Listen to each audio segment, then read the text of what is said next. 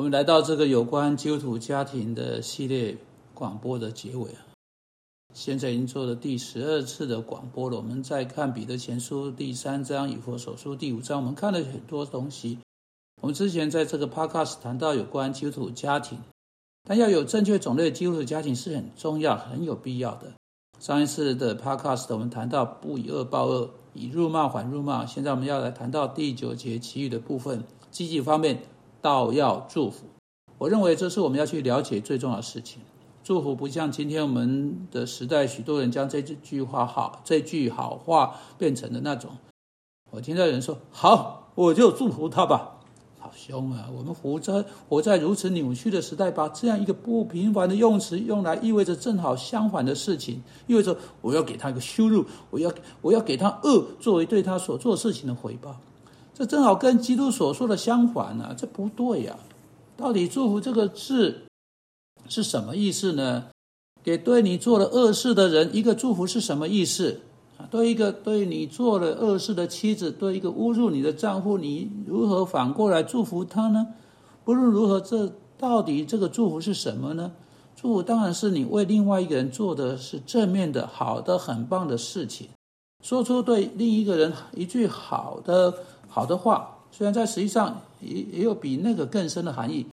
在我们所读到有关基督的话的所有经文中，在福音书中有关以祝福回报恶事那类的事情，有时候我们读到“祝福”这个字，有时候我们读到“祷告”这个字。你你你知道要为那些恶意的利用你们的人祷告那样事情啊，为错待你啊错待你们的那些人祷告。因此，真正来说，祝福有两个层面：它是祷告上帝会对那些对我们做了恶事的人做好事，同时也是对那个人本身说一些好的话。因此，祝福有向着上帝的层面，有向着人的层面。那么的话，跟我们的态度，两者都包括在内。我们说一些仁慈的话，而不是一些加在我们身上侮辱的话。我们对那个侮辱我们的人说一些仁慈的话。并且，当我们向上帝祷告时，我们对着上帝想着主啊，啊，求你啊啊帮助这个人。很显然的，啊，他在他的生命中有一些不对的事情是需要你帮助的。在家中，当被侮辱的时候，或是当有人对我们做了恶事时，如果我们真的做到那种的祝福，而不是反过来的侮辱，就会造成多大的不同啊！你的妻子对你做了一些不对的事情，你丈夫对你做了一些不对的事情，非但不是对此感到怒气冲天，非但不是聚焦在什么事情发生在你身上。你知道，如果你把他的利益放在第一，如同我们在前面第八节说啊说的谦卑的意思，那么你会做的事情就是聚焦在对方，而非聚焦在你自己身上。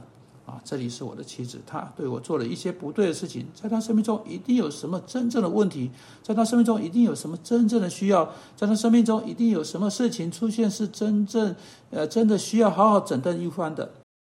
如果他是这样的话，我今天应该对他特别说一些仁慈的话才行。主啊，请你啊，当他以这种方式对待我的时候，你可不可以帮助他走出来？你知道耶稣说的啊，或彼得说的，当他们说到反过来给予祝福，就是这一类的事情。换言之，求上帝帮助那个人，为那个人做好事，并且对另一方、另一方说一些仁慈的话、柔和的回答。在罗马书第十二章，我们正好有这件事情的回想。我们有很有意思的额外的注解被做被被说出来，在那一章啊里边，我们读到啊，为要去做这件事情，我们必须去做别的事情。我们在第十七节读到，不要以恶报恶，众人以为美的事要留心去做。留心这个字不是太好的翻译，最好的翻译是啊，要啊，要为了在众人面前啊做对的事情，好的事情做计划。哎，到底保罗在那里是在说什么呢？他在罗马书第十二章十七节说，就是当有人侮辱你或对你做了一件不对的事情。如果你想要在战争最激烈的时候赢的话，如果你想要遵守不要以恶报恶，以辱骂还辱骂，而要以善报恶，以善胜恶的话，你要给出祝福，而不是给出侮辱。这个诫命，你就非得事前做计划去做这件事情才行。你知道这太真实了，因为我们在气急败坏的当下所做的，我们在战争最激烈的时候所做的，通常是十分拙劣的。通常会以错误的方式出现。你自己知道有多少次，在你说了之后，在一时一时兴起之下，很快说的，或你没有说的，或或你如何说的一些话，或如何未能说的，你都严厉自责。你知道，在一时冲动之下所说的，真的是十分拙劣啊！你要如何克服那样的事情呢？只有个办法，你必须坐下来，花上时间和努力，在你下一次被钳住的时候，好好想清楚，你到底要说些什么。这是当你遇到事情问题时，你能够有所不同的唯一方式，得到好的解决方法的唯一方式，去为他事前做计划，事前做准备。你知道，这跟管教孩子的方式是一样的。这里是你小小孩子用沾满污泥的鞋踩在你刚拖好地、拖好干净的地板啊，向你走过来，你被搅乱了，你大声尖叫，你说你走开，不准你离开这个房子一个礼拜。你到底在处罚谁呢？你没有在处罚那个孩子，你在处罚你自己。你自己两三天就会让步了。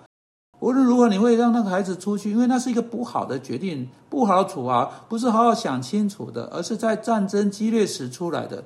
如果你把你对那个孩子的规则、你的规定、你的管教都在事前彻底想清楚，你知道你在那时候要说什么，你会说：“呃，这是你自己初心。”你知道初心会怎么样？游戏结束，你会去拿那个开关，嗯，把它交给他哈。不论你在那个时点决定要做什么，也许你在这个时点，在这个时候把那个规则写下来哈，就可以记起来。直到成为你的一部分，而不是在战战战场战争激烈的时候，你可能会以不同的方式去做出愚蠢的事情。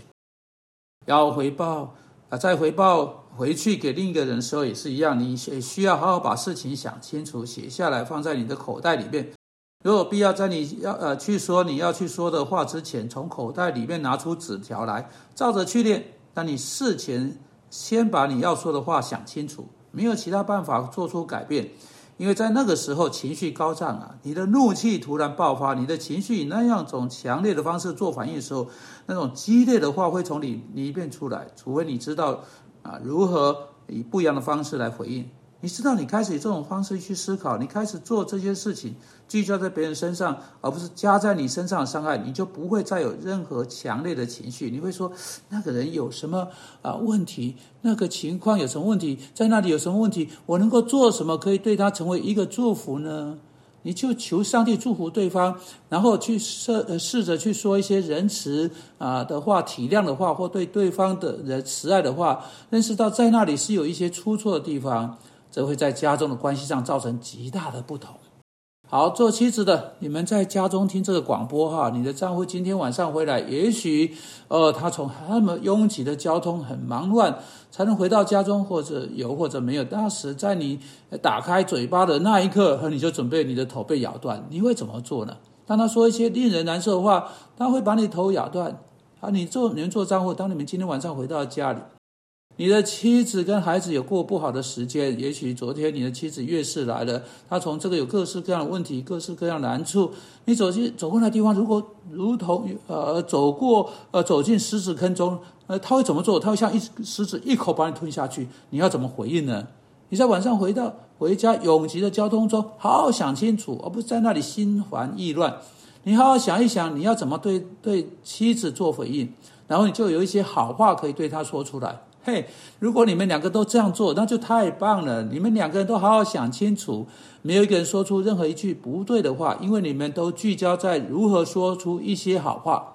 你知道，你越多这么去做，这正是会开始发生事情。你们两、你们双方都在家里这么做，那就是在祝福主啊！求你真正祝福家庭。使之有真正的祝福发生。正如尽管当别人做的不对的事情的时候，基督仍祝福那些逼迫他的人。我们是奉他的名祷告，阿门。